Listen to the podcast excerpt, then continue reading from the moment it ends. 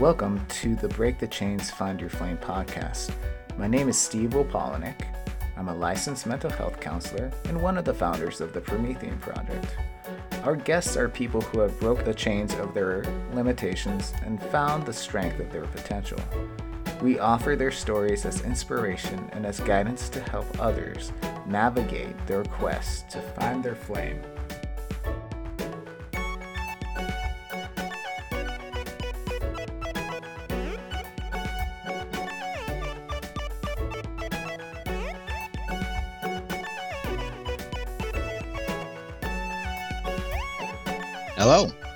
Thank you for listening to Break the Chains, Find Your Flame, the Promethean Project podcast. And we're here today with the founder, the president, El Capitan himself, Stephen Opolnik.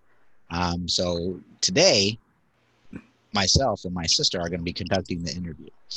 Um, Stephen is master procrastinator. no. Stephen, has a master's. Stephen has a master's of education in marriage and family counseling, family therapy counseling, and he got his bachelor's at uh, UMass Amherst, his master's at Springfield College. He is also a uh, NASM certified. Uh, I really shouldn't be doing this interview. uh, physical tra- personal trainer, and um, also has uh, a certification in calisthenics. Um, and so he is the founding force behind the Promethean Project. He is the one who set everything in motion and, and gave us a call and wanted to know if we could contribute. And um, we're kind of honored to have him as a brother. And, he, and with that being said, we'll, we'll just kind of bust this out and uh, giddy up onto this interview. Oh, I'm sorry. I shouldn't say giddy up. I, I should say wibbity wibbity into this interview. In a world where humanity's potential is imprisoned and locked away, our only hope is to break the chains and find our flame.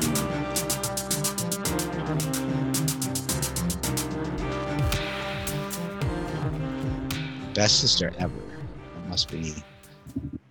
Jenny's on this? Yeah, apparently my best sister Jenny's on this. Oh, wait. Yeah. Oops. It says best sister ever. We thought Jenny was showing. Oh, let me see. I see how it is.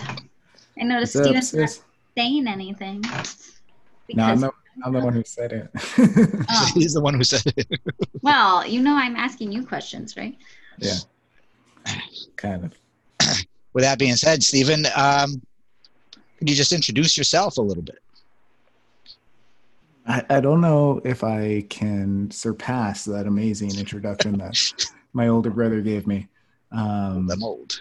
but he's right. I am a master procrastinator. Um, I have a master's in That's opposite. I have a master's in education from Springfield College, uh, marriage and family therapy, and mental health counseling. I'm a licensed mental health counselor. I have been for the last seven years. Seven years. Um, and, you know, I grew up with my older brother, older sister, and little sister, and my parents uh, traveling the world in my dad was in the Air Force, so we moved around a lot. So we've had a lot of exposure to different cultures, different living um, situations, and it's always been really intriguing to me to see uh, how people interact in different ways and different lifestyles and different um, settings. So from a very early age, I've really enjoyed that, and so I think through high school, coming from a diverse population from uh, out by Boston, Hanscom Air Force Base, which I know Caitlin still refers to as her home. Um, to Belchertown, it was a weird Yep. shift, a weird dynamic.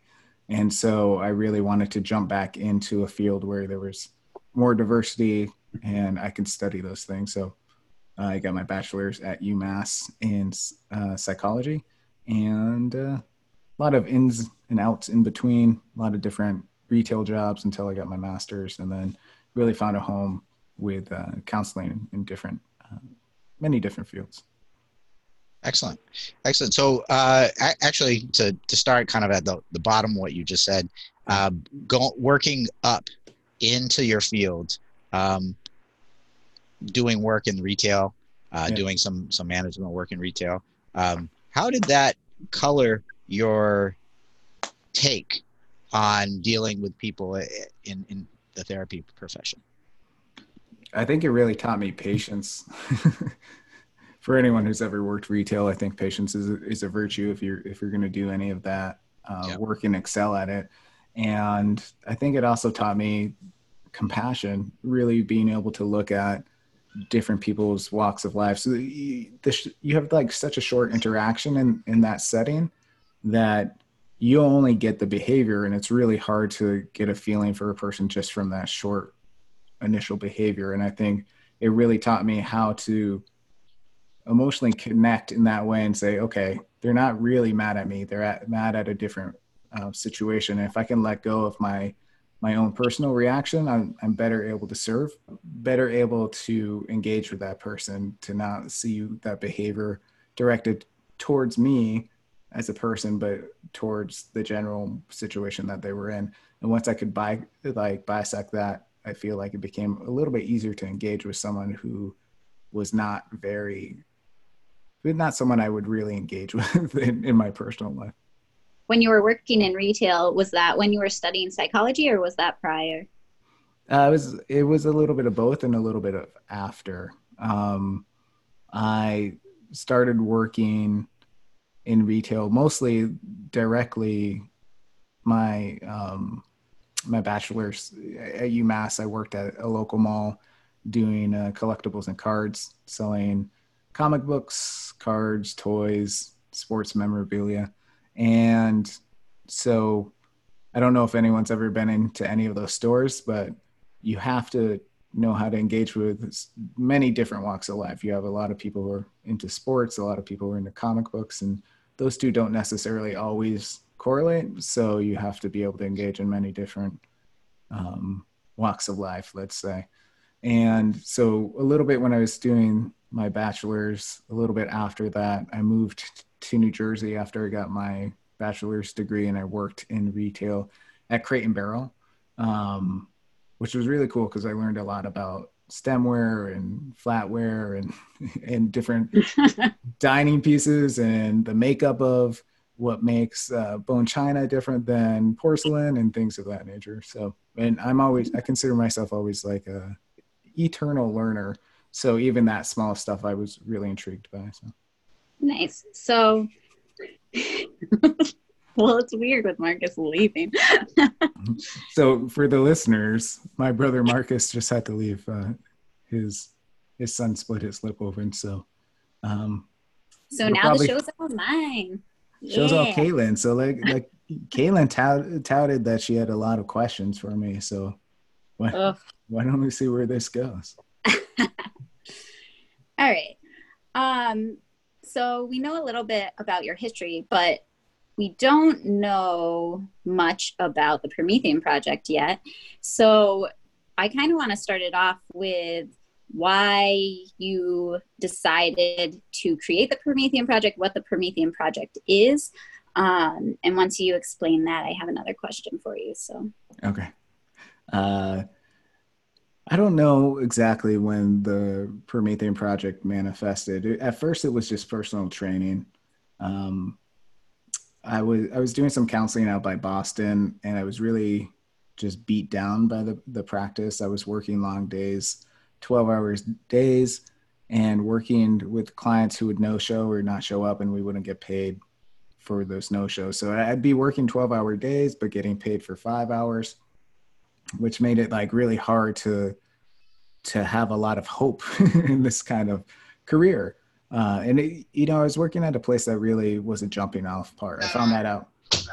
I found that out later that it was really a jumping off part, like a way to get into the practice and learn some skills, and then circle back to doing passionate work. Um, but at that time, I was really burnt out and I had this love of fitness and exercise, so I decided to go to get certified for my NASM certification. I got that, and I wanted to start doing some personal training. So originally, it was called the Prometheus Project, um, and my first client was my best friend Matt, which uh, was more fun than actual any any kind of actual work. And so then over the years, I reconnected to this idea that you guys and I had talked about a long time ago about having our own building, and I would counsel in it, and Marcus would do martial arts in it, and you would do therapy dogs, and and um, so kind of circling back to that. And so the Promethean Project was born from that this idea of all inclusive health and wellness, not just, hey, let me do um, mental health over here, let me do physical health at a different provider, let me, you know, do martial arts, let me do meditation, nutritional counseling, all at different providers.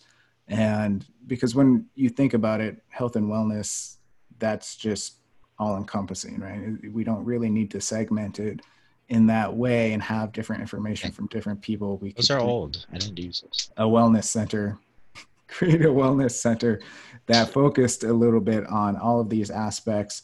And if not being able to to do them, we could have practitioners come in and just sublet space from us to offer it, so that it could be more of a, a case management kind of model, but have a place where everyone could come in and just work on their health together regardless of walk of life, regardless of uh, finances. That's why we went for the nonprofit so that we could get grants to create a space where it doesn't really matter what your economic level is. You can all come to the same place and do the same work. That's awesome. And I love that you asked me to be a part of it. I feel a little bit underqualified, um, but, but we're getting there. Um, do you have anything to add, Marcus? I, I mean, we could just we can just go straight into the um, the whys and, and the wherefores, and, and like, how do you see with the current situation? I guess we, we could kind of break them up. We'll start with COVID and, and the, the COVID situation and people's yeah. mental health. How do you see not only your your individual work with them, but also the Promethean project? How do you see them uh, that gap being filled? How how can the Promethean project and and also some of the stuff in your own individual practice how how do you help people who are going through whether it's emotional uh, mental or you know having anxiety because of things from anything from being in close proximity to people uh, to having to wear masks stuff like that how how do you help people in those two modalities yeah, I mean, it's it's a tough question to really have one specific answer for because everyone's a little bit different. But let me just start by saying what we're going through with the pandemic is a trauma uh, event. It's a pretty significant trauma event for everyone who's going through. Now, whether we internalize that trauma um, and hold on to it for longer, or whether we're able to say, okay, this is where we're at, we're going to compartmentalize what's going on, find a new normal, and give us structure and move on. Uh, it's still a trauma event. Like to to pull us away from our normal life without any understanding of what's actually going on with a bunch of uh, news articles and, and segments that contradict each other without ever really understanding what it is and then people arguing about rights and and then you know throwing it in people's faces. It's a it's a significant trauma event. And so when we work with that, there's a whole slew of things that come with it. There's depression, there's anger, there's you know anxiety, there's increased substance use, right? There's um, like turning towards negative behaviors to cope. And we haven't really gotten into it too much, but my own journey with mental health and and uh, you know negative behavioral coping strategies uh, was really profound to me. And and so I would get anxious, I would get depressed, and I would eat. That was my kind of addiction. The dopamine from cheese, from you know just processed food, made me feel really good for a little bit. And then once the reality kind of set in, it was this idea of false control. I can control how many pieces of pizza I eat. No one's going to stop me from eating 10 pizzas. 10 pieces. 10 pizza would be that would be a good challenge. Impressive, impressive. Yeah. But 10 pieces, I'm choosing to do that and no one can stop me. And it made me feel really good because my anxiety was like, I have no control over anything, but I can control this. But there's also fake control because what happened was I would um, I would have that for a period and then I'd feel really guilty and really intensely bad about myself after. Uh, why couldn't I stop at three? Why, why did I have to keep going? And so in the long run, if we look at the long term of things, I was making decisions on short term gains for control, which really impacted my long term ability to to have control over the situation. Um, and so based on what you're talking about, we're, we're seeing all these things come out. We're seeing a lack of social uh, engagement, right? Like we're being pulled away from families, we, we're being pulled away from friends. And one of the most regulating factors for mental health is that connection to, to something deeper, right? And we can do it through the screen. That's great, but also it's not the same, right? That, that closeness is not the same as giving your mom a hug, um, you, you know, playing games with friends or even high fiving people that you know doing a good job right you can get that from your own individual family if you have a kid or a loved one that you're spending time with but not everyone has that right? And so so what we're seeing is a real lack of connection in the physical sense a real lack of uh, emotional connection. And so all that kind of leads to this idea of well we're going to find that control wherever we can right? That control can be good or bad but that's kind of what's coming out uh, right now.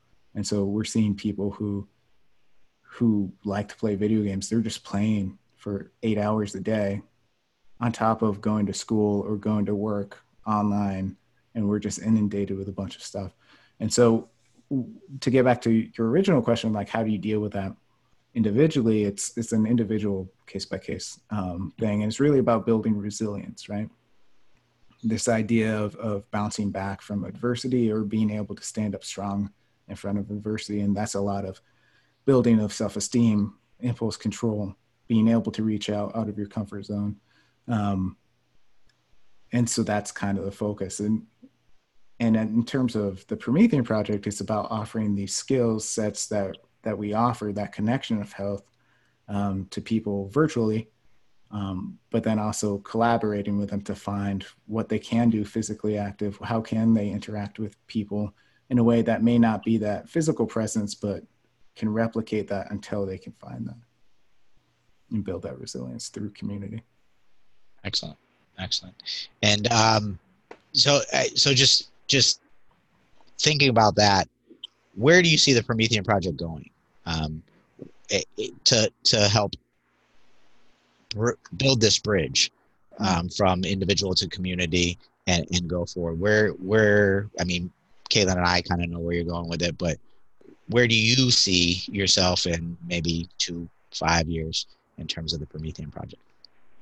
Well, the beauty, I, think the beauty about the model that we have is that it, it's all encompassing, right? So we have a healthy dose of co-opetition, meaning that there are other mental health agencies out there. There are other yoga studios. There are other gyms. There are other, you know, meditation places out there. However, because we can bridge certain gaps that um, exist in the structure of wellness, we are able to work with those um, other companies and, and, organizations and kind of heighten heighten what they need, and in the same time heighten uh, use them as a benefit to kind of spread out, right? And so, um, actually, Ruby's uh, podcast that we released today uh, episode 30 was there's a there's a clip in there where we're joking around because when we first met Ruby Maddox, she was joking around with us saying that she feels like we could be a cult, right? um, and you, you know, in the episode we talk a little bit. She she didn't mean like a cult cult, but like cult like following. Um, and I think it's it's because of, of our focus on community and uh, strengthening the people around us rather than going directly head to head uh, combating with them. And even when we've been doing this, I, I, I mentioned it in a couple podcasts, when we were building this, that I think was our mindset going in. Uh, we got to beat these people. We have to outpitch them. We have to have a better model. And then when all three of us could take a step back, it's, it's really about like uh, enhancing the strengths of the people around us to enhance our ability to do the work. So I think we learned a lot, a lot from VVM and I actually listened so I'm not gonna like go into more VVM love, but I just kind of wanted to highlight the way that you changed your mindset when we were confronted with so many um, i don't want to say negative but so many hard questions. And like through the process of working with vvm towards the end we had a whole new vision. I I would even say the day before the last pitch, right? That we were working on stuff, but we were still conforming our pitch to what VVM expected. And I, Caitlin, I don't think you were there, but Marcus and I were sitting with Lauren, and we were talking about, you know, like doing, like asking questions about for the final pitch. And she said something really pr- profound to me and Marcus was like, do you want to pitch the way they want you to pitch or do you want to like speak from your heart and really talk about what the promethean project was and that moment was the most clear i ever felt about what we were doing. And you know i didn't really like it'd be nice to have that prize money right? But i really didn't care because it, i felt more empowered going on the stage the next day to really talk about what what our mission is and what our goals are. Yeah and i think that was I, I, remember being at some of those meetings with you and like the stress of you know we were always being told like you got to make it for a profit. And we're like that's not what we're doing. Right. um, and then i remember when she when she said that to you you just released this big bundle this like rock you were carrying on your shoulders and release the stress. And you're like you know we're probably not going to get the money. I'm just going to go all in. And uh, and I think you did probably your best pitch uh, when we yeah. when we pitched for the money, and you know they're for profit, and that's that's fine, that's their thing. But I think the takeaway we can learn as individuals from that thing is like, if you can do yourself, and as long as that's it, as long as that has a couple you know things with it, being open to change, being open to your environment and being open to the sense of community and how to deal with community because you it's really important right now with what's going on. Um, a lot of people are very self-focused, mm-hmm. and that's okay if you're doing your own thing. But if you're not connecting to a greater sense of community, I think I think you lose your individual growth and your your ability to evolve. So um, so I'd like to kind of segue in into that. The, yeah, can I just say one thing? Yeah, go ahead. Yeah. Um, I do I do agree with you 100% and I really do feel I, I could feel the weight lift because then it was so much of that process was very much like you you guys could have a, a for-profit company and you're filling these gaps and all these things. But for from the very beginning our our goal was always community and and to have a for-profit company I didn't really there's ways to do it but with our model I didn't really feel like it was conducive to having the community have some ownership over what we're doing. And that's that's really why when lauren said that to me i was just like yeah no duh. And i really i you know i didn't the final pitch spoiler alert i didn't finish on time but i really felt the questions and answers was where we could actually let people know because we were we had a template to do it. And it was like hey what's the profit margin and and you know costs and all this stuff. And that's important to know but really i feel like the questions and answers really let us put our our ideas out there. And we've made a lot of good connections from it. So I, am very happy with that. Um, and being able to build our community even more. You know the listeners of the podcast you could tell we have vvm alum or people we've met from vvm all over this thing. And um, and it's not by happenstance that that happened because so many people had such good ideas and such connection to to this idea that that we really wanted to hear their stories and, and put them out there because they're doing great work. Yeah uh, without a doubt for the uh, you know like just to be associated and connected with the those people who are um, very highly regarded in their individual fields and to get their feedback. And sometimes it was slightly conflicting um, but you know, having uh, Lauren as our guide was really good because she's she was she was all about the heart, and and I think I think the sense of community that we're looking to get really really needs that. And when you going back to that that whole pitch when you released, it was just like that's my brother, that's the one who's up there, that's the one who founded uh, the the project, and and I I think that's the model we need to go forward. And if if we're not gonna if people aren't gonna understand it and people aren't gonna be like, well, you're not trying to become rich off this, you know, too bad, you know. Well, that We're- we're- that Go ahead. brings it back to that brings it back to being your authentic self right and it wasn't until like we were our authentic selves that that message really came across and the feedback that we got from that pitch compared to the other pitches was i feel was more heartfelt. They knew it wasn't about the money. They knew it was about changing lives. And i just feel like you got to be authentic right? You you just got to be. Yeah, I mean, not to continue the VVM talk because we promised we wouldn't. But um, in talking about Ruby, it's like when when you go out and hold yourself accountable to other people and, and your mission accountable to other people, you show up way more than if you're in it for money or or just yourself. And I think that's kind of you know to segue back into what you were leading to, Marcus, is we we got to start showing up for other people in general, you know, our, our mission is to show up for other people, but just in general, as society, as a society, as a culture, uh, it, it can't just be about self anymore. And, you know, a lot of people have lived that mo- model, but like, it's just so entrenched now that, that we, we have to start shifting as a, as a people.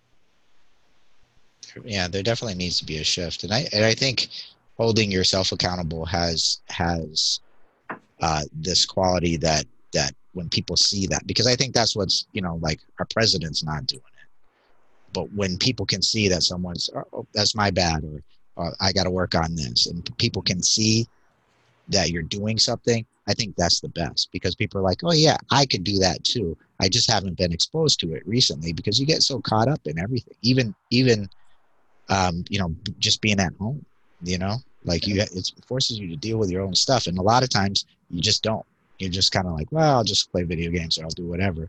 But getting out there, and I know a couple people, you know, you know, like they're like, well, I'm gonna use this time to work out, or I'm gonna use this time to, you know, try to transfer into another job, or I'm gonna use this time to educate myself, or I'm gonna use this time for for self cultivation. And, that's what we need. We need more people like that, but we can't be silent. We have to. We have to show that that's okay. And uh, I I think I don't know, Caitlin, do you want to talk about this uh, part? But I think it's like about a year anniversary of of someone get you know taking themselves responsible and getting into uh, a more responsible mode for themselves and, and, and just trying to make a shift. Caitlin. All right. Well, Caitlin's not here, so so uh, I'll No, do it. Oh, I'm go ahead. Sorry, my wait, wait.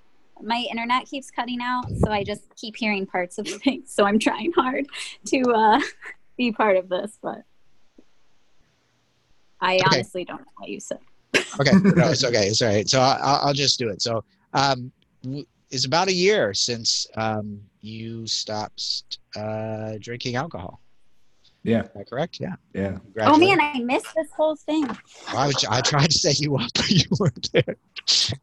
I know you wanted to do it Caitlin's like Yeah, "This is what uh, I did for him July seventh. July seventh. It'll be a year where I thought. I, honestly, I thought you were talking about Caitlin's Usborne connection. I was like, oh, cool. Like I'll let her speak about it, but um, um, yeah, July seventh. Um, I've talked about it a little bit on the on the podcast, but you know, it, it kind of started with a weird dream a couple days after Fourth of July, and you know, it, I saw my nephew uh, older, like four or five, and he in the dream he he kind of presented me with this sword shield comb- combination, and I was like, wow, this is this is great, Fa. Like, what is it? and he's like, oh, you can use it as a, a shield. You they come apart. You can use it as a shield and a sword, or you can put it together and use it as a broadsword uh, to protect and deflect and also attack. And I asked him, oh, what, what's it called? I've never heard of that. And he said Vasa. And when I woke up, that, could, like I have these really intense dreams that I remember for a while, and I usually um, I usually look stuff up after just to kind of see if there's any connection to reality. This one time, um, I can't remember what the word was, but in my dream, I kept hearing this word over and over and over and over again. And it was um, Arabic. And when I looked it up, it meant burnt. And my dream was very much about being burnt out. And it was like this weird sign for me to, to ease back a little bit on what I was doing at the time and, and try to find um, these periods of coping skills. But anyways, with Fa and, and, Vasa, when I looked up Vasa, it's a period of time in, in Buddhist culture where uh, the monsoon season would often come around uh, from, I think it was like July 15th to October 15th. So it was a, a period of, of three months. And, you know, a lot of the Buddhists who, who were be- uh, begging alms would move inside and really focus on, on meditation and, and kind of stepping away from you know toxins in, in their life. Not that many buddhist monks had a ton of toxins at the time but just really focusing on health and meditation. And so i was like well you know there's a reason for this. So I, am going to dedicate these three months uh, to cultivating my meditation practice a little bit more. And i'm not going to i'm not going to drink alcohol and three months turned into six months and i just have decided to keep going and soon it will be a year and it's been pretty awesome there's definitely been times where I'm like, oh, I, I could really have a beer right now. Um, but then I, and I'm completely open for that if that ever comes up and I really feel like that's actually what I need. But then I start thinking about, well, why am I feeling that way? And it's this old pattern of, of kind of sitting around with a beer and watching football or uh, fun patterns, but also it's not necessarily a needed thing. And so uh, you know, I'm going to see where, what happens. Maybe after the year, I'll, I'll have a couple drinks. Maybe I won't. Um, but it's been challenging at times. I, I, went to my good friend Aaron's wedding and, and didn't have a drink. Um, and that was kind of cool because again, my, my goal was never like a time limit, just to kind of see.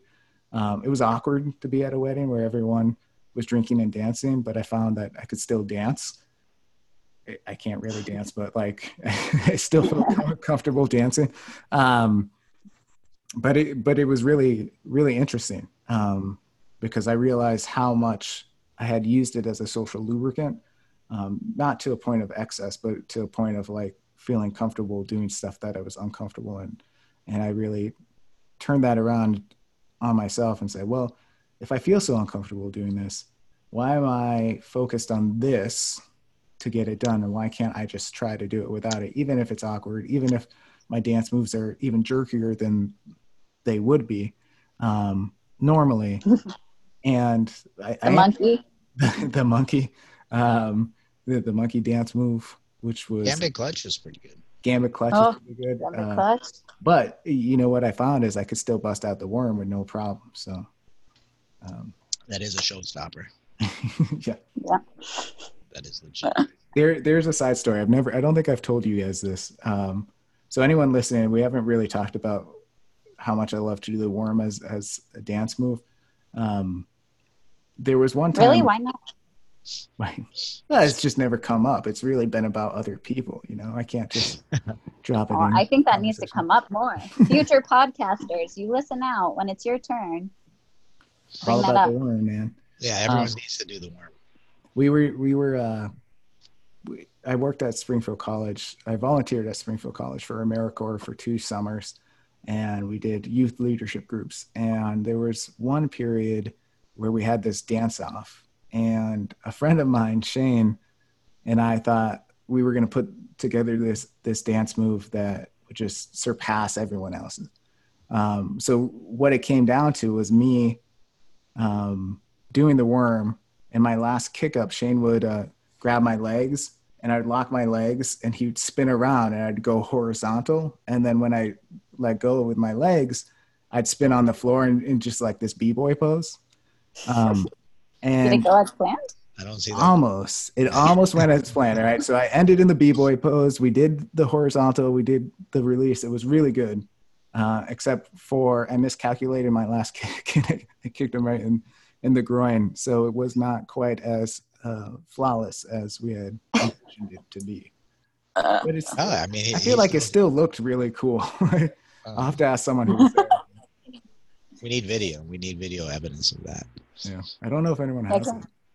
Can we post that in the show notes? I don't know if anyone has it. I, I could ask John or a couple of my other friends. That was that was back before all this social media and video. Yeah, I think I had like a flip phone, uh, or like one of the slide phones that had like a, a bigger uh, display, but you slid it up and you you could type that way. Yeah. That was a side note, but yeah. Oh, Yeah. I forgot what the original conversation was about. Uh, we were we were just talking about the the year of no drinking. Oh right. So I even Come on, though I missed well, even your though I missed my segue into that, we are really proud of you and we wanted to congratulate you for um, having that vision and going through with something that you your heart set out to do and even going further and actually figuring out something about yourself while doing it. Thank Yeah, you. and I think So I think congrats, I- brother.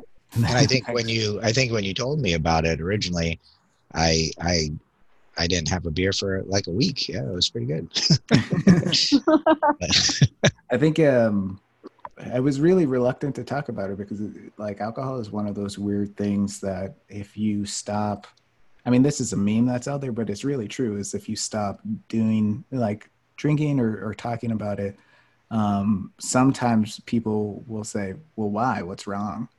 Um, and so I was really reluctant to talk about it for a little while. But what I found over the course of this year is that I feel like not that it's directly related, but as as I found confidence in it, I found my voice a little bit more to be able to to put it out there. And and you know, when people would ask me that question, I I would originally get upset, and then I would have to be aware of why I was getting upset, and I was able to turn it around and and really realize that it doesn't matter because Yeah. it's still kind of Well, I'm still I mean, forward. I think, I think that uh, the first, well, not the first time, but when you mentioned it to me and Marcus a little while ago, we reacted in that same way. Not because we really thought that there was something wrong. Right. Um, yeah. But I wasn't the one who reacted that way, but I Uh, understand. what it was both of us, Marcus. No, no, it wasn't. Yeah. All right. But after taking a step back and thinking about it, uh, we really just wanted to support you and Appreciate that. Yeah. And, and let me be clear about my initial reaction too. That was me. That wasn't like, you know, I don't want you guys to ever feel bad about that because that was a me reaction. It wasn't anything to do with you guys. Uh, and I think Marcus actually texted me the day after that. And I was like, you know, I, I was mad, but then I, I really spent some time holding that and, and tolerating it and realized it came from not from you guys, it came from internally. And it just kind of motivated me to keep going and, and challenge myself to be like, oh, why am I having this reaction? And how can I honor this reaction and turn that energy around? Right. Um, and so that was really helpful for me too. And, and I appreciate you guys bringing that up and, and supporting me now, but also I, I really appreciated you guys then too. Well, I mean that's that's that's great that you're you're able to to do that to kind of self self reflect and, and and own it. And um, I think today we need a lot more of that. I mean, it- I think I think that the times that are going on right now are are really special because there we're, we're confronting a lot of stuff that was always in the background, whether it's COVID or the uh, Black Lives Matter movement. Um, and I want I wanted to ask you what what kind of things have you learned um, through through this? Um, because I, for me, I've learned a lot. Like I've learned, uh, you know, I need trigger warnings on certain things so that pe- people who who look at my page, my posts or whatever aren't aren't being bombarded with stuff that could you know negatively self affect them. Um, I've learned um, that you need to whether whether it's just it's not just about trigger warnings it's about controlling your page where we we all have an aunt who uh, you know doesn't agree with our politics and uh, you had you had a thing going on with her about some of this stuff and um, i actually publicly had to ask her to stop posting on my page um, a, a friend of ours uh, lauren you know pointed out that if if i'm not to if i'm if I'm not to, she didn't know she was she was my aunt, but uh, if I'm not to control the page, um, then people of color are not going to feel comfortable coming to my page. And since I, you know, my family has has people of color in it now, and and a bunch of my friends, um, that's that's on me. And I never even thought about that. Those two things. I was I stuff that angered me, I'd post it. Uh, stuff that um, triggered me, I post it. Uh, you know, letting people kind of go a little bit, you know, because they're they're family, um, and just and knowing that I'm not going to win an argument with them because they're very set in their ways. But I, it got to the point where you know, friends, my other friends are like, "Yo, who is this person?" You know, and I was like, "Well, she's my aunt," and they're like, "Oh, I feel so bad," and I'm like, "Don't, she can handle herself." But yeah, you know, we don't agree. So I mean, I know you had a, thing going on with her where you guys, you were you were just putting her in place, and and um, and we love her, but uh, you know, I had to also ask that she not post on my page anymore because there's just too much negativity and hate in the world, and you know, we're trying to swim through this this negative this water filled with with garbage you know and people just keep throwing garbage in there. And we actually have the power to say hey stop throwing garbage in the water. I'm swimming. in Yeah. so uh, i want to talk to you about that um, your own personal what you've learned and um, what you think is is valuable for other people to learn Yeah, I mean, I I think the biggest thing is introspection and and being able to hear criticism and internalize that and really not shy away from it. I think um, one of the biggest things I've learned, and, and my wife and I talk a lot about this, and she's also, you know, she's being a little bit more vocal on the stuff that she really feels is re- really important. Um, is before uh, what you're alluding to with our aunt before you know she would, she would comment on stuff and and I would uh, delete it because I, I really just didn't want that right? Like we're talking about controlling the page. I, I was doing that. Um, and I'm okay with that but I also felt you know like I was talking about this this year journey about feeling more empowered and, and, and doing that introspection and really finding my voice was really important for me. This one specific incident that you were talking about to not just delete um, to respond back why um, and and to really just put it out there. And i also in that process the same thing that you were talking about is controlling the page. Uh, a good friend of my mine sebastian um, lives in boston and he he was just talking about this idea of you know controlling your page but also if you're having that conversation do it in dms so that it's not triggering for other people so that people still feel comfortable looking at your post and, and communicating because that's something uh, you know having white privilege like we do we don't think about a lot. We see injustice and we're like look at this fucking injustice. We got to do something about it. Not realizing how that can affect people who are going through that that struggle. Whether whether it's black lives matter whether it's you know people who have had trauma reactions to to certain things um, even stuff that you know we think maybe a little bit mundane you never know how that affects someone else. Um, even sharing tweets from from people who are that are just insensitive and talking about abuse. And like i can't believe you said that. That can be really triggering for someone who's gone through abuse who's gone through a trauma response. And i think that's really important to think of and, and pay attention to. Speaking up is really important and then directing your your skill set right? Um, I, I, had another post I, I, posted not too long ago.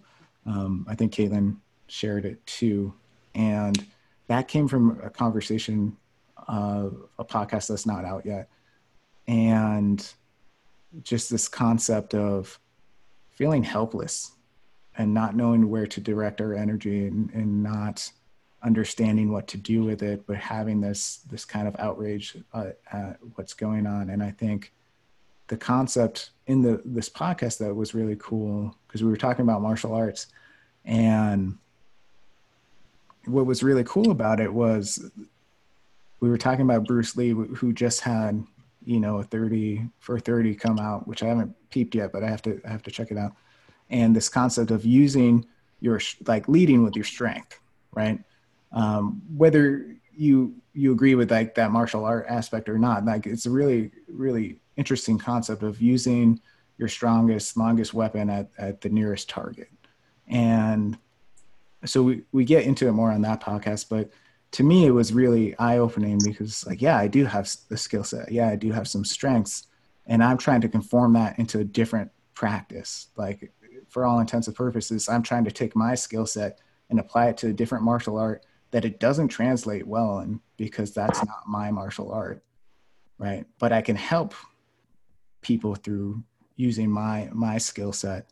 I can help the movements I believe in by using that.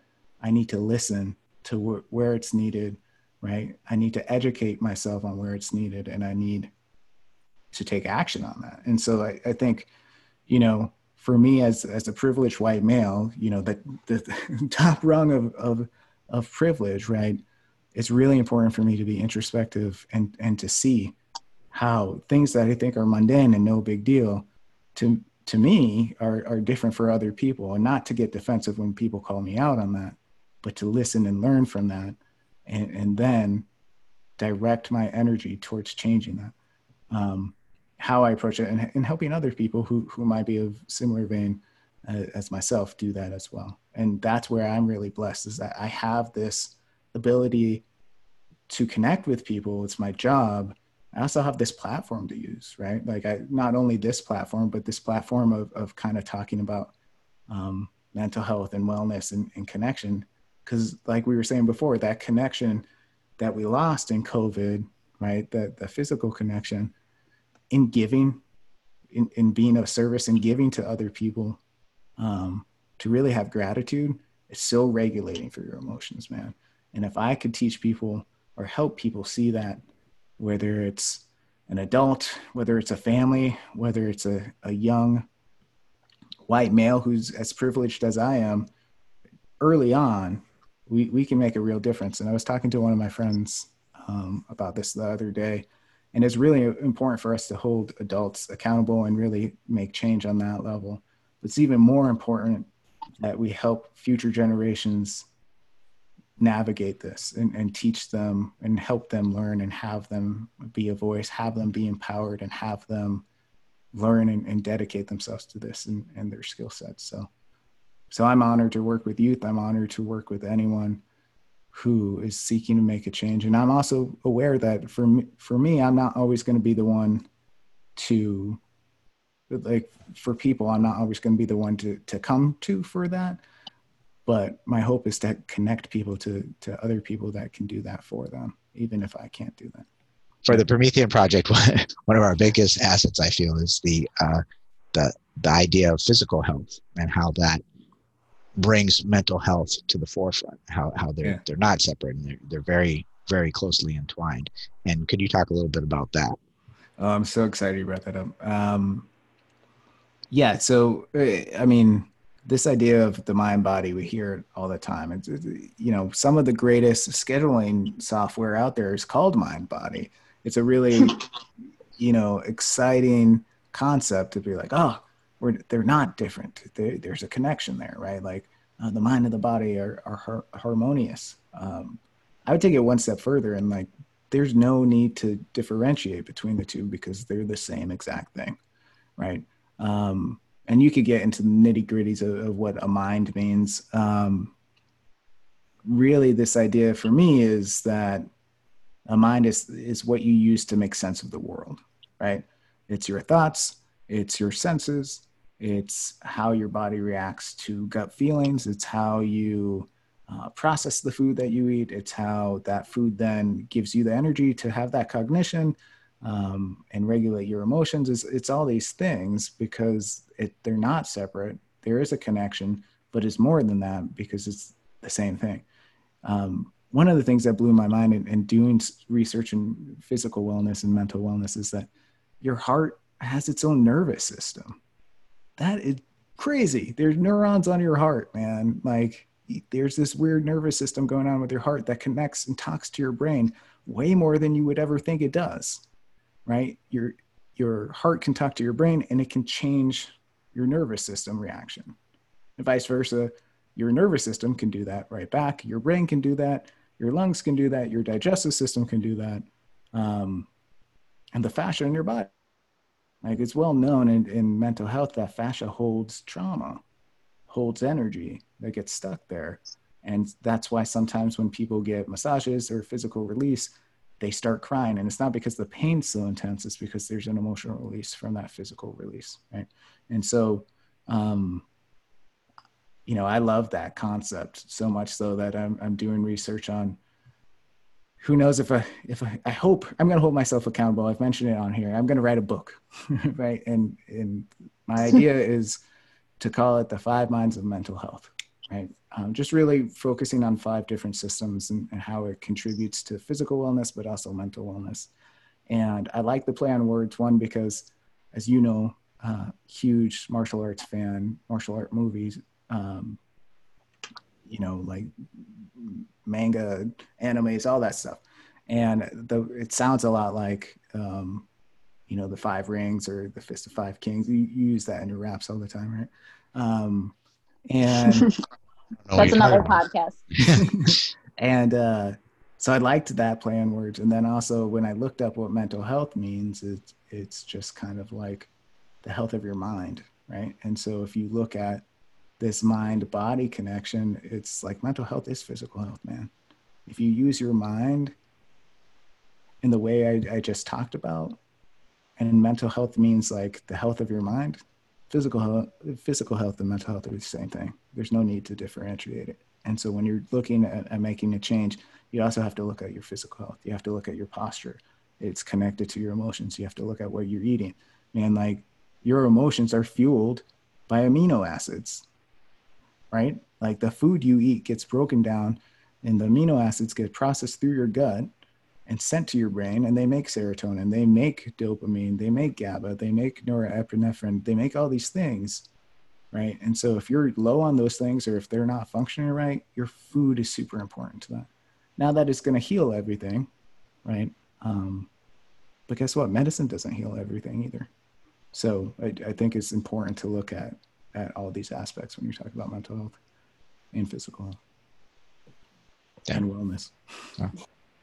Yeah, with, without a doubt. And uh, you're just talking about the the reactions that happen when you get a massage or whatever. And and just I want to go back to that for a second. If you've ever been at some of these meditation seminars or or been in some of these things when we're doing some pretty intense meditation, I've seen people pass out and they just when they're doing this kind of dissolving, they hit a they hit a point, you know, and and something opens up and releases it. And it's it's they've been holding so much there that the release is so strong it shuts the system down. So we were doing the standing meditation and this lady just passed out later on we found out that she when she got down to a specific area she, she she had had an abortion. And when she got down to her ovaries as she was going down releasing all this tension she hit a blockage and it released because of the because of the community. There was like a hundred people there doing this thing, and and the teacher Kumar Frantzis was doing his thing or whatever, and and when she hit there, uh, she just released all this tension, and it was such a shock to the body. She passed out, yeah. um, and and in certain situations, you're going to have these releases anyway, whether they're triggered by interactions with your community or interactions with yourself and having that the physicality to be able to um, weather that release is also important. And so i'm just adding on to what you said but the the the point is you can't separate the the the two. Yeah it's integrative. And you know to speak a little bit about where you're talking about the first time i went to uh, one of kumar's sessions it was standing uh, Taoist yoga, I think we were doing. And um, before that, I had gotten a physical and they, they had thought I had a heart murmur. And I was really worried about that. And what came up, I, I think I've, I don't know if Caitlin, I've ever told you this, but Marcus knows this story. Um, when I was doing that, I had a very vivid kind of experience of, of dissolving down, you, you, know, picturing things as a, a solid and then a liquid and then a gas and releasing it from the bar- body.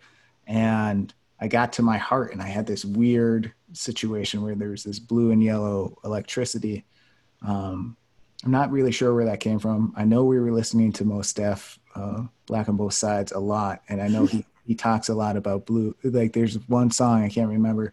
There's like he he mentions blue and yellow, uh, lightning or le- electricity in it. Um, so I'm not sure if that's how it manifests, um, but that's cool too, right? Because I love Mos Def um, or Yasin Bey, as he goes by now. Um, and so I was just sitting outside of my heart, seeing seeing it beat, right? And all around it were were these liquid pools in, in space. And then I zoomed into the heart, and I was inside the walls of my heart, and I saw them contracting and expanding. And part of me was really scared because, like, I've never been inside a heart this big before. I, I, have no idea what's going to happen to me if I, I'm living in this heart. Um, and you know there was so much tension there that I, I was actually able to release it. And I, it was weird for me because it was my real first experience on meditation or, or doing any kind of that that work.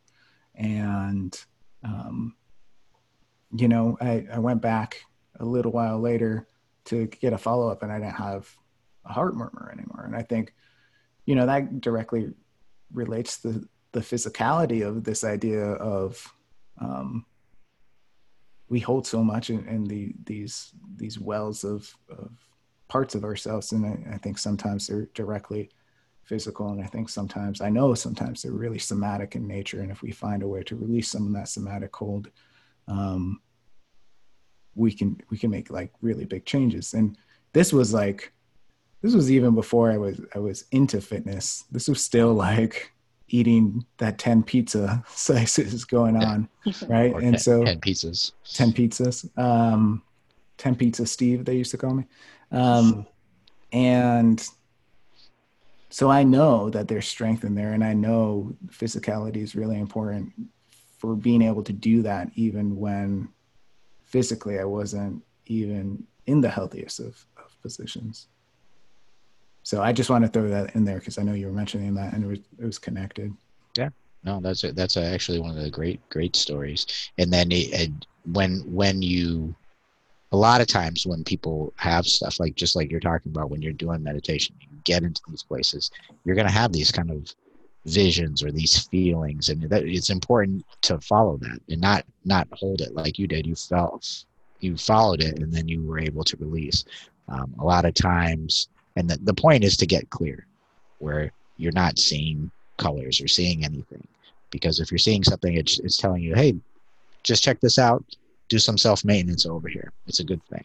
But the point is it's so clear that nothing nothing is in there. And that's that's the high, that's the high level that i you know i haven't attained or anything. But um, this is this is the goal. And if we don't start somewhere and if we we're not being if we're not talking about it and we're not doing it and we're not being uh, mentors for it uh, then people aren't going to do it. You know i talk to people all the time. Oh yeah i can meditate. I can sit quietly. Okay good. That's a good thing but that's not meditation. That's a prerequisite for meditation. And see there's so much misinformation out there you know and i know you're you're studying you're studying um, meditation quite thoroughly and what what are some of the things you're going you're doing right now in your meditation practice yeah we do Uh, we do different meditations but we do know, I- yeah yeah Uh, I like to play around with it a, a little bit. Um, I'm not. I do guided meditations every once in a while. It's not my favorite way to do it because I feel distracted when I do it. Yeah. Uh, it can be helpful for different things. I, I I was going to a chiropractor for a while um, because when I hey, let's throw this story out there too. When I was a little kid, I fell downstairs because one of my siblings left the basement door open. she's not here right now She's not here right now. she's not Uh, on this podcast right and I was in a walker, and so uh, I went I went down the basement stairs head first, and luckily nothing broke. Um, but come to find out, years later, I think probably about six or so, eh, probably six years ago, I found out that I do have an injury in my neck, and most likely it's from that fall, because I haven't really had any crazy other injuries that that have happened to me. It actually pushed my uh, my ribs and my shoulder blade so that the top part of my ribs is, is uh, touching my shoulder blade, uh, which, uh, if anyone doesn't know, that's not really the best situation to have That's, that's not not, the worst. work yeah it's not Right. supposed to work It's not like- the worst by any means, but um, fair amount of like tension and uh, you know possible to have I, I, may have arthritis in my neck. So i you know i was going to a chiropractor. Uh, obviously that's on hold right now but um, he gave me some really good stuff. We we got a lot of mobility back. Um, actually mobility has never really been an issue in my neck. It's just the the tension uh, pain that happens in this chain right?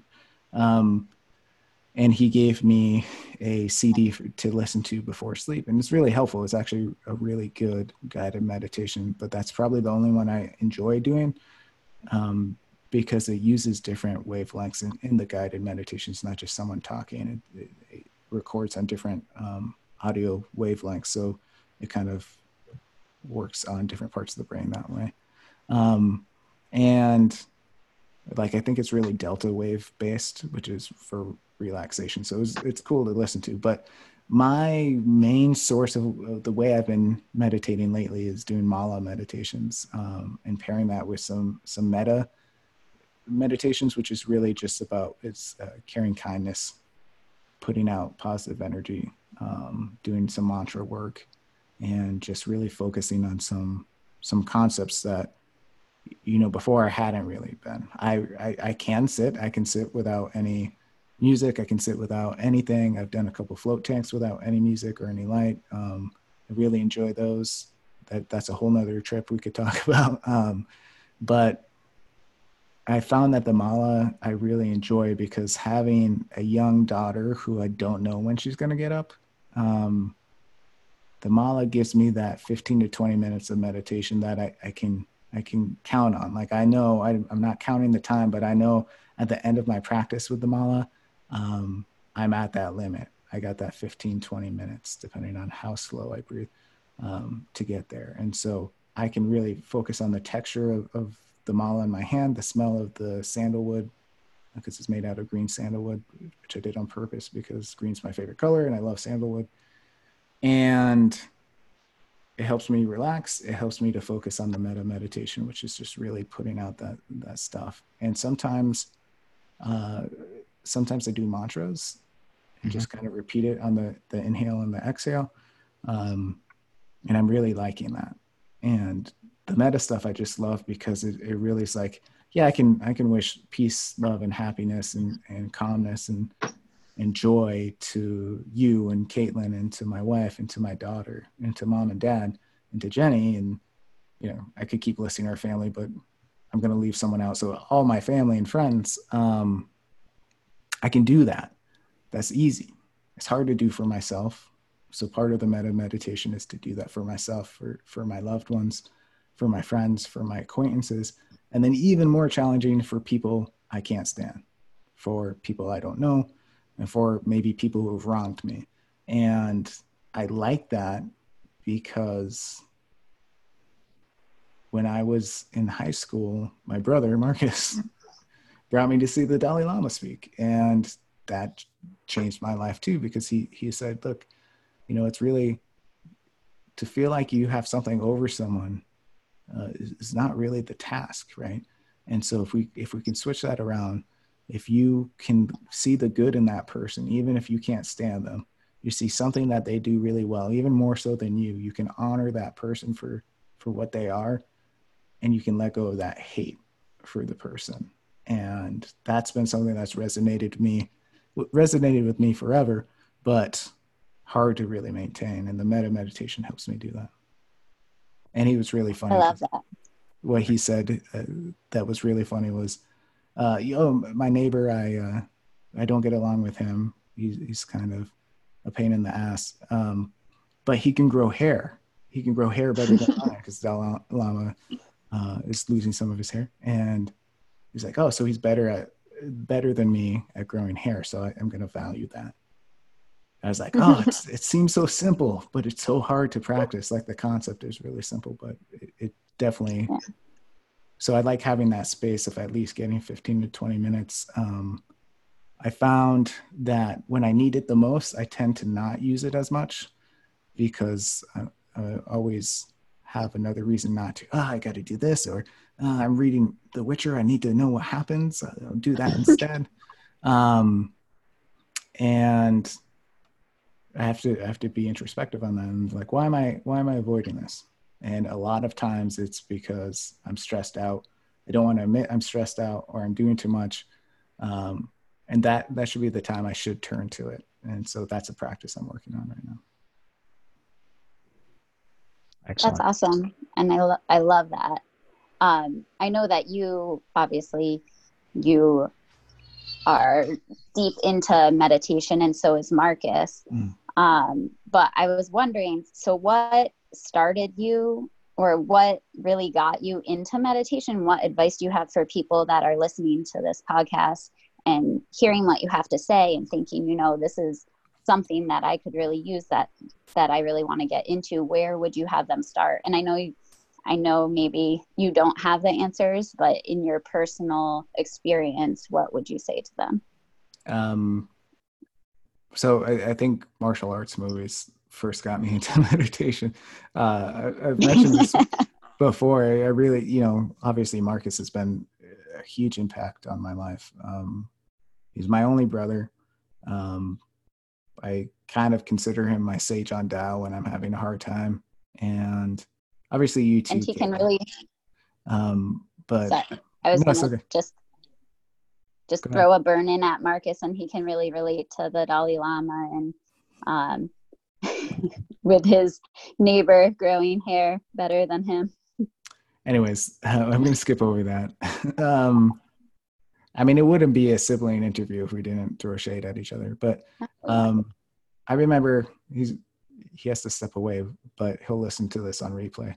Uh, I remember in eighth grade, uh, we just moved to Belchertown, and I was having a hard time fitting in. And I remember Marcus talking to me a lot about Taoism and Buddhism, and watching martial arts movies together, and I, I really enjoyed that. And I remember at the at the Belchertown Fair, there was this alien shirt, which was really big in the '90s, like alien shirts in general. And the alien head had the yin and the yang on it, right? And I was like, this relates to so much about Taoism, and I'm so excited. I really want it, and I didn't have enough money, and mom and dad wouldn't give me any money to, to buy it and I was really upset. Um, think about like an emotional eighth grader who just moved to a new town, was having a hard time fitting in, really see, saw this. And so I was, you know, I was being emotional and which is fine. But um, so Marcus uh, sat down and talked to me and talked to me about Taoism and how the, the yin and the yang are great, but really it's the gray that they create, which is the path that we want to walk. And I was like, oh, so I don't need the shirt. I could just listen to the philosophy, and uh, which which was really moving to me. Uh, I ended up getting the shirt. I don't remember who paid for it, um, but at that point, like it was nice to have it, but also I had let go of that attachment to it, um, and so that kind of cultivated this idea. And then, like I said, that experience of going to the the Taoist yoga meditation, the experience Right. of seeing the Dalai Lama really started cultivating it more in me, and say, oh, I, you know, I can't just be a show person on on energy work or or martial arts or meditation. Uh, I actually have to do the discipline, and and so uh, over the course of years, that I lost that passion, and then you know, doing really diving into mental health and and talking to Marcus when he was living in Taiwan and and going to Taiwan and being a part of that practice really was like, yep, man, you you got to do something, and so I started dabbling with it, and then you know it, it's it's a good practice. It's a good discipline. I always feel like i need to do it more um, but i like doing it. And so for people who are interested in it i think an important idea is to start with just uh, mindful awareness because mindfulness and meditation are different there are mindful me- meditations um, but i this idea about being present and not judging that that practice and not judging yourself if you get distracted is really important. And so, working first with mindfulness and then finding um, a style of meditation, a practice of meditation that really speaks to you. I, I mentioned the Mala meditation work for me, um, but really finding what works for you. And that could be moving meditation, that could be, um, you, you know, like a, a general meditation, which is kind of the mindfulness meditation, is sitting and, and just observing. So it's kind of a widespread meditation. It could be metta meditation. It could be different styles of a focused meditation, which is like breath and you, you pick one singular thing to focus on and you spend that time. Um, so that that's my recommendation. It is a discipline, right? And so people will often say to me, "I can't meditate," and often I'll say, "Yeah, no shit, you, you haven't tried to." um, well, it's funny you should say that because the reason I asked that question was for everyone listening that want maybe wants to try it out and um, get into it, but also because I have tried to meditate many times and even my husband will ask me he'll ask me to go meditate with him.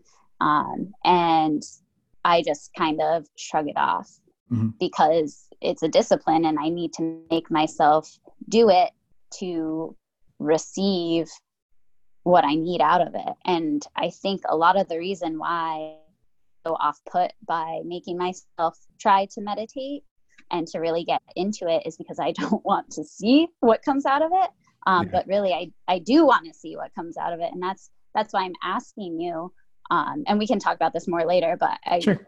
that's a great answer. Um, yeah i mean so i, I mean it, it's it's an interesting thing.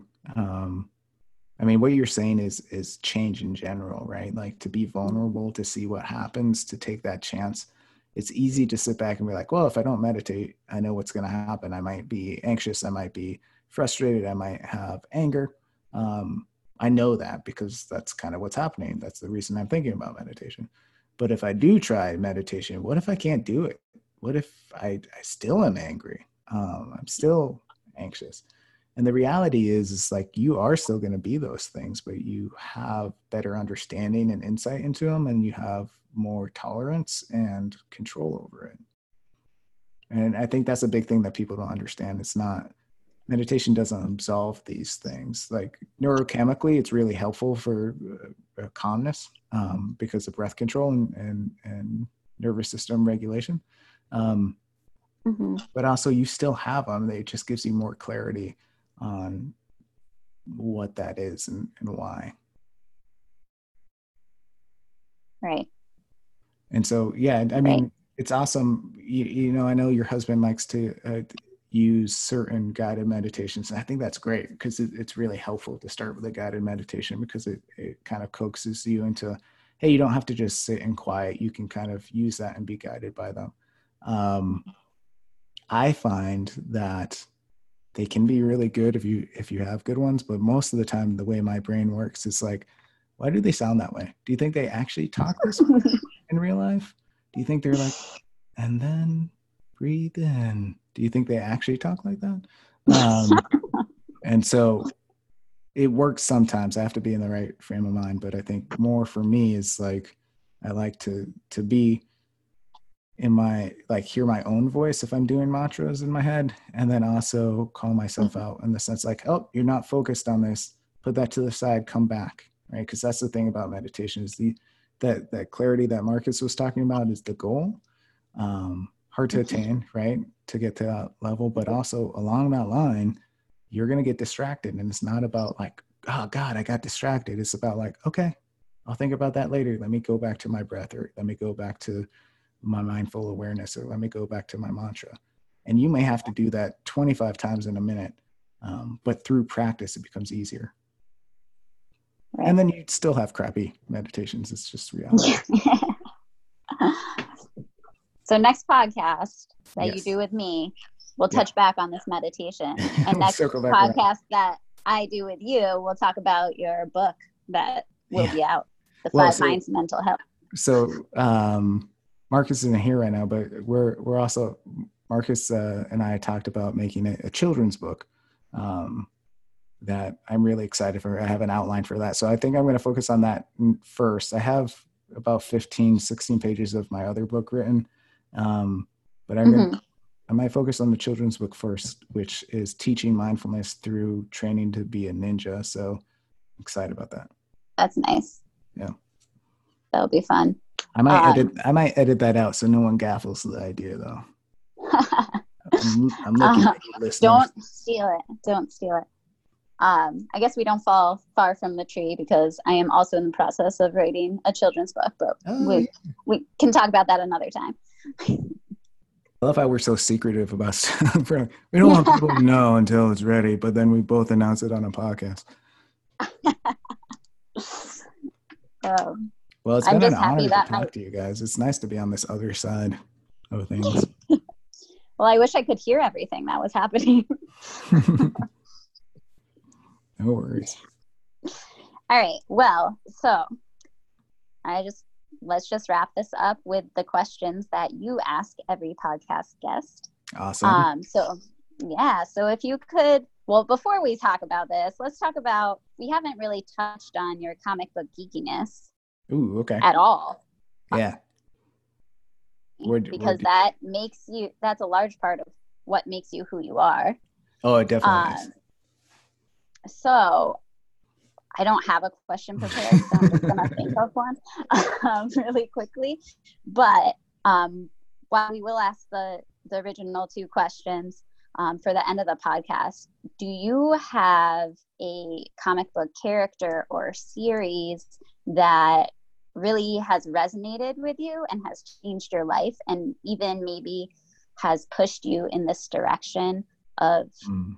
Spearheading the Promethean project? I knew the spearheading was going to find, find its way in here. I, I thought it was going to come earlier when we were talking about VVM. Um, I wanted to start it off that way, but Marcus kind of took it away. So Um, that's a reference to VVM and a conversation with the much touted, the touted, touted, touted, touted, touted the much uh, well respected and cared for and at Lauren. I, I don't know where that sentence went. It's late. I talk all day. So uh, Lauren and I were talking, and Marcus was there, and uh, we were talking about how to do something. And, and I, I was like, I spearheaded the Promethean project. And Marcus was like, Really? and I was like, Kind of, yeah. Um, kind of you you have been spearheading this project since the beginning. Thanks. No, Sorry. um, no, sorry, it cut out, so I wasn't sure if I was still there. Um, you've been spearheading this project since the beginning and really putting in the initiative that I mean, we're all working full time jobs and we're trying to make this become a set in stone brick and mortar organization. Um, Right. But you're really going above and beyond. And we're very lucky to have you as our CEO and as our founder of the Promethean Project. And so while Marcus in jest said that to you, it is definitely true. And we hold it at the highest respect for you. thank you. Um, yeah, so But back in- to the comic books. in terms of comic books uh push me in this direction um i know it's obvious anyone who knows me captain america is a, a, a huge influence in my life not just because he looks great in spandex and holding a shield but just the concept. And I, you know i really struggled with that idea of captain america for a really long time. I was always a wolverine deadpool um, fan and still a huge fan of those guys. Shout out to wolverine and deadpool. Woo, um, Deadpool. I read a couple comics with Cap in it that really changed my mind on him. At first, I thought he was kind of like Superman, a glorified uh, Boy Scout. I'm going to get a bunch of flack from Superman fans about this. I'm not a huge Superman fan.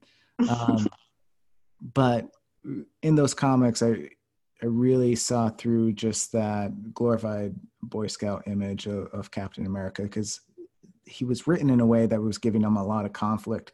He, he even um, forsook the the mantle of Captain America, as you see in some of the Marvel movies, because he disagreed with the direction things were going in.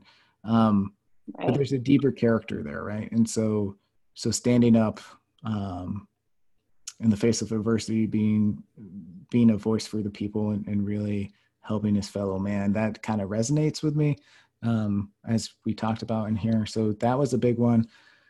In terms of just fun, comics and story arcs, I, I have to go with, you know, like Preacher. That's that's just uh, Y the Last Man is probably Ugh. one of my favorites, uh, if not my favorite um, story arc uh, of any comics. The Last Trans- Man. Definitely do it. yeah, you definitely listen to it. You get you cut out. It just said the last man, but Y the last man? Look it out, Brian K. Vaughan. Shout out to Brian K. Vaughan if you're listening, Yeah. which you I hope you are, but probably not. Um, Can we get Brian K. Vaughan on here? yeah, let's make it happen. Let's put it out there to the Okay. universe. And um, Okay. I'll meditate on it. Saga is really great. Another Brian K. Vaughan book. Um, Transmet is always really fun to read too. Uh, the Boys. Those are all like like some of them are are really uh, thoughtful story arcs, and some of them are just fun to see. Um, And dark. and dark yeah and and have great written characters that um, go through some stuff and sometimes persevere and sometimes don't um, the way Y the last man ended was interesting as well so Oh, I could talk all day about it. yeah so I, I would say those those stories are are integral parts in x-men. Like my first comic book was for marcus it was x-men and the the inner cover of that was beast and wolverine combing their hair to go out on a night in the town with x-men. I thought what is this? Like why why are they combing their hair? Like and and i like the concept of x-men and being mutants and being separate and, and feeling different and persecuted and and and judged and to see them as almost like a family that bonded through that process was is a really strong um, comic, right? Uh, movies, uh, they don't, don't the movies don't really capture it. Hugh Jackman's a great Wolverine, um, but the comics really capture that family unity of the X Men, and I really like that coming together of you know family's not always who you're not always born into it. Sometimes it's the people that you connect with the most. So. Exactly. Exactly. Well, all right. It's getting late. So let's, let's wrap jump it up. into your question. Yes. um, so first question, um, or I guess I should say both of them at the same time. Um, if if you could have any superpower, what would it be? uh, any superpower. I go back and forth on it. This there's two, and it's really cheat. It's um, there's a podcast coming out where I asked this question to one of my my guests, and they had the most. That made me feel shameful because it was pretty much like I would want the power to help people see who they really are and find that love for themselves, and and I was like, no, like my my superpowers are always about getting more superpowers. So um, there's two that I always like.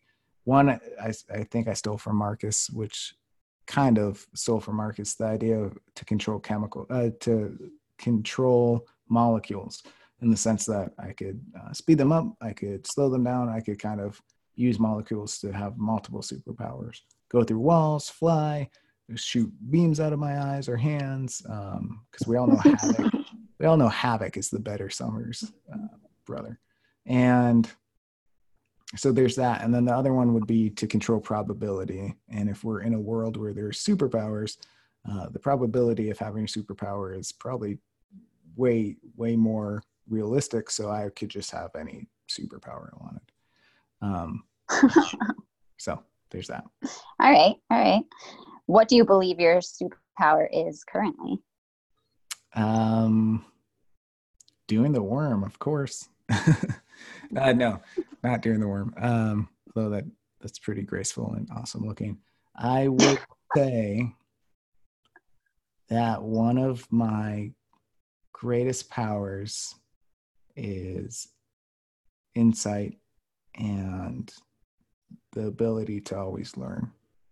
Um, Interesting. I would say compassion as well. I'm pretty pretty decent at holding compassion and, and gratitude. Um, That's something you learned, right? You weren't always. no, no, especially not when Caitlin was younger. Um, I like those, but I really do think what what makes me stand out a little bit from from other people who do my job, and again, not to tout like I'm awesome or not and all this, but I really do think I I, I have a really strong power of insight, and I always want to learn. So I approach counseling or working with people not as the professional, but hey, what can you teach me? Right. And I think that works really well with kids because they oftentimes have trouble with power dynamics. And if I'm like, no, man, I'm learning from you too, let's just have a conversation. But if I approach it that hey i'm learn i'm here to learn from you too so that i can better help you understand and you can better help me understand what you're going through i feel like that is uh, a superpower i have I love that. That's a great answer. Yeah. And I I love just that. I'm going to steal that from you, but asking what you can learn from other people, which that's what we need to do. Um, I do have one little curveball for you before we Okay. completely wrap up. But so everyone has a villain inside them, right? Just a small part, maybe. Every, yeah I mean, you clearly are working to push that villain down. Um, but what would you say your villain's power is that lies inside of you? Um, all right. So first, let me say I'm not trying to push the villain down. I'm trying to better understand it and and find a way to work with it. Um, Of course, of course. I, I have to. I was pushing things down. It's never really good. Um, and so the superpower of that villain would probably be this idea of. Um, this is a good question. I like this. I might have to steal it for the other podcast. Um, this idea of envy. Um, or unfairness, right? Like in a combination, right? Um, Mhm. because I think it's really important to to own up to what some of our faults might be, and and for me, it's always I've always had this envious feeling of things, not so much that I wanted to live a certain life or or have what other people have, but really this idea of, I mean, they don't know these people around me don't understand what I'm dealing with. Um, and it must be nice, right? Um, to not have to deal with that. And it's kind of, it's kind of, I know it's a frustrating thing because I know consciously and um, logically that that's not true, that everyone has their own path, but it comes up from time to time. And I have to work really hard and be like, why am I feeling this way? Okay. I'm feeling this way because, um, you know, something happened to me that I didn't like. And was it really happening to me or was that just reality? And, and if I'm going to get stuck in the negative, what's that going to lead to? And how can I turn this around? And I think um, that that's come with a lot of insight and it's always a work in progress. But I, th- I think if there was a villain, it is, it is that. Good answer. Thanks. of course, you had to turn my words around, Tommy. what do you mean? No, I never mind. Cut that part out. okay. Uh, that that is something I struggle with, and uh, you know that that's not fair, kind of thing. Why do I have to do this? Um, right, and I I think a lot of people struggle with that. So Yeah. it's it's super important how you're kind of depicting it, and when you're in that situation, thinking to yourself, "Why am I feeling this way?" and kind of working through it. And I think that if if everyone could do that, if everyone kind of took a step back before reacting, this world would be a much different place. And hopefully, we're we're working to get there. yes, hundred percent. On that note, I just want to say thanks so much for letting your brother and your sister interview you. I hope everyone out there uh, learned a little bit about our CEO and founder. Um, and I think there's a lot of little snippets in there you can use against him. So, for any future podcast guests, if you need any, uh, I don't know. It's not so easy, is it? No, I'm bad at this. You and Marcus are good. Well, uh, thank you guys. I, I really uh, am honored that you guys uh, did this podcast with me, and we could have fun doing it, but also, you know, challenge each other and and be honest and open with the listeners. I think it's important, and I'm really glad to do this because I remember doing the first podcast with you, Caitlin. Oh Yeah. man. Our friends at VVM, we were really excited. We're like, hey, we started the podcast, yeah, yeah, yeah. and they listened to it. And uh, one of them came up to me and was like, "When are you going to talk about you?" Uh, so now it's only been 30, plus 30 episodes. plus episodes later, um, you guys finally get to hear a little bit about me and my journey. And so um, I'm glad to share that with everyone. All right. Well, thank you. I don't know how to end it. Marcus, why are you so quiet? Oh, you're not there. I know I need Marcus for those things. I was talking to Nick earlier. sorry. I was talking to Nick earlier and I was like, Stephen and Marcus are so good at talking. I'm just going to be like a mess, a Well, mom brain mess. I think Marcus planned it so that you would have to step up. I was really concerned I wasn't going to hear you for that Yeah. part and Marcus Yeah. wasn't going to be here and it was just going to be empty. Well, we almost had that hiccup with the questions, but we're good. All right, why don't we end and Marcus will We're send good. the stuff. I love you guys. Love you too. Do some good editing. I, I will. You know what's going to be crazy? We're both going to leave, and Marcus's Zoom meeting is still going to be going on. Let's text him. All right, love you. All right. Love you too. Hey.